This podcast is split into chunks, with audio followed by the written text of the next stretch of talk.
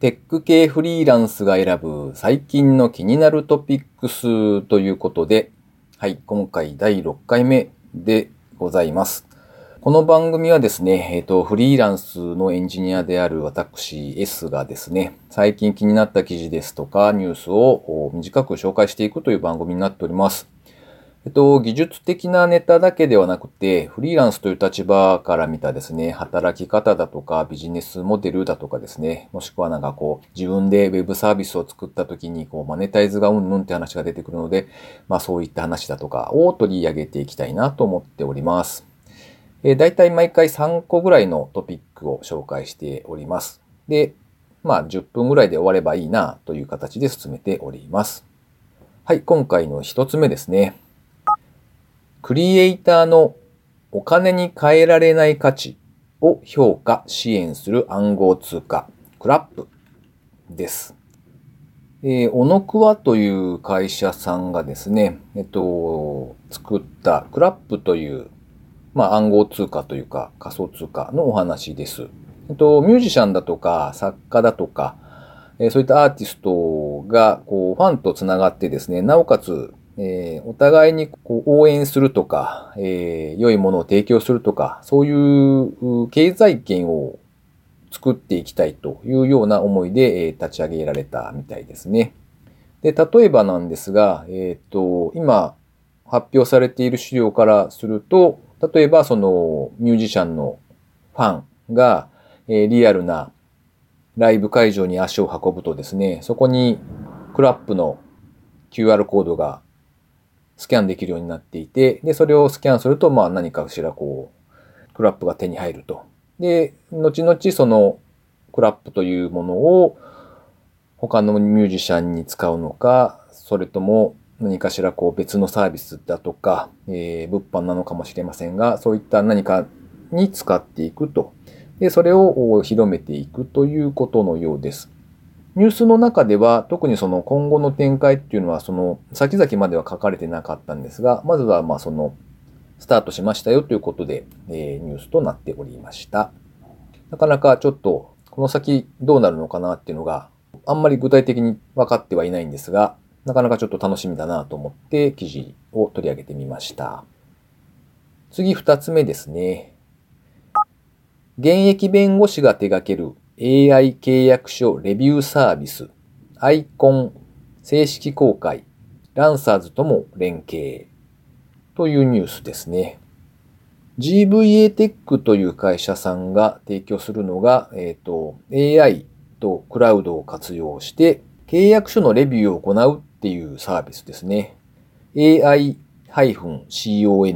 でアイコンって多分読むと思うんですけども、え、そちらをサービス開始しましたよっていうことですね。で、すでにですね、30社のコワーキングスペース及びランサーズと連携しますということで発表されています。で、どういうサービスかっていうとですね、こうサービスにログインしますと。で、そその後、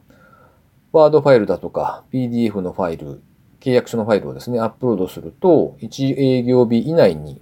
その契約書なのでこう、細々と条文が書かれているわけですが、それごとに、条文ごとにリスク評価だとか、こういう修正した方がいいですよとかっていった案が提示されるっていうことだそうです。で、現状ではですね、その AI だけに頼るってわけじゃなくて、最終的には弁護士による目視での最終チェックもやるということだそうです。で、正式版の価格が1通1万円ということで、スタートアップとか、まあ、フリーランサーの利用を想定しているということですね。なんか、標準的なというか、普通に頼むと、まあ、現状の価格帯ですと、数万ぐらいかかるものらしいですね。で、それをぐっとコストを抑えるということのようです。はい。では、三つ目ですね。盆栽がペットになる人工知能を搭載した未来の植物。ボンズ AI が面白いという記事ですね。えー、ボンズ AI。ボンズと AI くっつけると盆栽になるんですけど、なんか、これは TDK さんの取り組んでいるプロジェクトの一つのようです。で、なんかですね、動画がありますので、それを見ていただくのが多分一番わかりやすいと思うんですけど、なんか、まあ、いわゆる盆栽がですね、こう、動くんですよ。多分、車輪だと思うんですけど、タイヤだと思うんですが、え、制御されていて、盆栽が動くと。で、さらにですね、土にこうセンサーがついて、土壌のセンサーですね。で、乾きとかを検知して、水が欲しくなると人におねだりするとか。え、そんな各種センサーが組み込まれていて、こう、人と対話もできるんだそうですね。で、小型スピーカーとか、感情を表現する LED パネルとか、えー、移動のためのそのカメラもついてるという形で、なんか、こう、人とのコミュニケーションができる盆栽ということだそうですね。で、まあ動画の中で、こう、お坊さんとですね、盆栽がなんかこう会話してるっていう、こう、シュールな絵が見られるので、なかなかこう、不思議な感じがして、ちょっと取り上げてみました。あの、まあ、ちょっとライトな記事かなと思って、こんなのもどうでしょうかというところですね。はい。えー、最後にですね、えー、まあ、近況なんかを報告、報告というほどのことでもないんですけど、しておりますが、この間ですね、久々に財布を忘れました。あの、なんかこう最近ってあれですよね、財布を持ってなくても結構困らないじゃないですか。で、特にですね、こう交通系の IC カードって僕の場合だと、というかまあ、多くの人がそうだと思うんですけど、カバンにこう、セットしてませんか？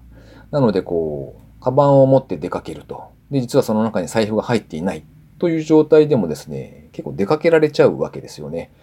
で、僕の場合はですね、その、たまたま、こう、久しぶりにマッサージ屋さんへ行こうと思ったわけですよ。まあ、疲れてたんでしょうかね。あの、足裏マッサージとか大好きなもんですから、えっと、たまに行くんですけど、で、その時に、こう、行って、で、お願いして、どうでしょうね。3分の2ぐらい時間が経った頃ですかね。あれ？とかって思って、こう、施術している途中に気づいたんですよ。もそういえば、財布入ってなかったんじゃないかみたいなことに気づいてしまいまして。で、それ 気づくと、こう、ドキドキしてくるわけですよね。で、せっかくですね、マッサージ、こう、リラックスした状態でですね、やっていただいてるのにですね、内心こう、あ、そういえば、財布が、みたいなことで、心臓バクバクしておりまして、なんかもう、台無しみたいな感じで、残念な結果になりました。で、えっと、まあ終わってからですね、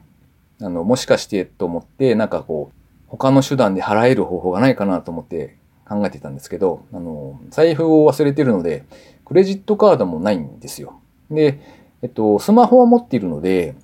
何かこう、ほにゃららペイみたいなですね、その辺の決済とか使えないかなと思って、えー、見てみたんですが、どうもダメということで、えー、すいません、財布忘れましてっていう話をしましてですね。で、なんかこう、人質じゃなく、こう、物質というかですね、これ、カバンちょっと置いてきますんで、すぐお金下ろしてきますとかって言って、あの、ちょうど運のいいことに、カバンの中にはですね、あの、あんまり普段使ってないゆうちょ銀行かな？のキャッシュカードが入ってたんで、あ、これだと思ってですね、それを手に握りしめてですね、近くの ATM に走り、お金を下ろして、戻ってきて、すいませんでしたと言ってこうお金を払ったということでした。まあ、久々にちょっとなんか、何やってんだろうなっていう、こう、とほほな感じをですね、味わったというお話です。皆さんもお気をつけくださいということですね。で、あとですね、お知らせなんですが、えー、5月の23日ですね、来月の第4週の水曜日かな。夜19時より名古屋なんですけれども、あの、名古屋駅の近くでですね、フリーランスエンジニアミートアップ名古屋みたいなタイトルをつけまして、ちょっとただの飲み会なんですけど、開催しようということでイベント立ち上げました。で、まあフリーランスエンジニアということで僕はまあそんな立場なわけですが、えっと、いわゆるエージェントさんと呼ばれるこう、人と仕事をマッチングさせる人にお願いして、で、こう、客先常駐をしているというタイプなんですよね。でそうしますとですね、なかなかこう、同じような立場と喋ることもないし、まあ、仮にその場にいたとしてもですね、大体よくあるパターンはもうその、今のその仕事の話しかほとんどしませんみたいな感じになっていくと思うんですよ。で、まあ、僕もですね、最近になってウェブサービスでもちょっと作ってみたいなと思って、まあ、レイリーズをチュートリアル始めた感じなんですけども、えー、ほっとくと、なんというか、人間だらけるもんなんですよね。で、えっと、ゆくゆくはですね、その、フリーランスのエンジニア、もしくは、まあ別にフリーランスっていう立場はどうでもいいっちゃいいんですが、えー、なんかこう、アウトプットをする場というのを作りたいなと思って、え企画をしたんですね。で、こういうことを作りたいんだって思ってるような人が、えっと、まあ、ほっとくとなかなかずるずるスケジュールが遅れていったりというか、えー、僕みたいにですね、帰ってビールを飲んだら、その後は Amazon プライム見て楽しんで、ああ、もう寝ようって思って寝ちゃうとか、えー、そんなパターンになりがちなものですから、えー、まあ1ヶ月に1回ぐらいですね、そういう場をセットして、で、アウトプットの場ということですですね、まあ、そこを目指して、あ、いかんいかん、そろそろ、ちょっと本気出して進ませなくちゃとか。っていうこう焦るっていうのを、そういう、まあ自分自身のプレッシャーの場というかですね、そういった意味でも作ってみたいなというふうに考えて立ち上げてみました。まあ、そんなことはとりあえず置いといてですね、フリーランスでエンジニアやってますっていう人とか、もしくはフリーランスに興味があるんだけど、実際どうなのかなって思ってる、まあサラリーマンの方、もう全然ウェルカムなので、えそういった方のですね、交流の場になったらいいなと思って、えちょっと第1回をやってみる次第でございます。ということで、す、で、にですね、えっ、ー、と、7名の方からお申し込みいただいておりまして、えっと、しかも別に知り合いを誘ったというわけでもなく、えたまたま繋がった、まあメインはツイッターかな？で、えー、見ていただいた方だと思うんですが、からすでに申し込みいただきまして、7名参加予定となっております。で、1ヶ月先でこの状態なので、そこそこ人数が増えてくるのかなと、淡い期待をしておりますが、まああんまり増えてもまとまりがなくなってしまうので、まあ、あるタイミングでちょっと締め切りとさせていただきたいと思っております。なので、まあ、面白そうだなと思っていただいた方はですね、早めにコンパスの方で、えー、申し込み受付しておりますので、ポチッとしてやってください。えっ、ー、と、案内自体はですね、僕の運営しております、えー、フリーランスエンジニア実体験ブログっていうサイトがありまして、でそちらの方でですね、案内とかも出しています。えっ、ー、と、Google とかの検索でですね、フリーエンジニア名古屋で検索していただくと多分トップに出てくるんじゃないかなと思いますので、え、そちらの中で、まあ、ページを探していただいてですね、お申し込みをいただいたらなと思います。もしくは、あの、Twitter とかでですね、ハッシュタグ、テクフリで、えー、ツイートしていただくとかしていただければお答えしますので、またご意見ご感想なども含めお待ちしております。どうぞよろしくお願いいたします。あとですね、えっ、ー、と、ようやくこの番組も今回第6回目ということで、ぼちぼちやっておりますので、えっと、せっかくなのでですね、例えば企業の方からの、えー、こういう告知をしたいとか、こんなサービス、えー、もっと多くの人に知ってもらいたいんだっていうのがありましたら、えー、無料で構いませんので、え、告知にご協力できたらなと思っております。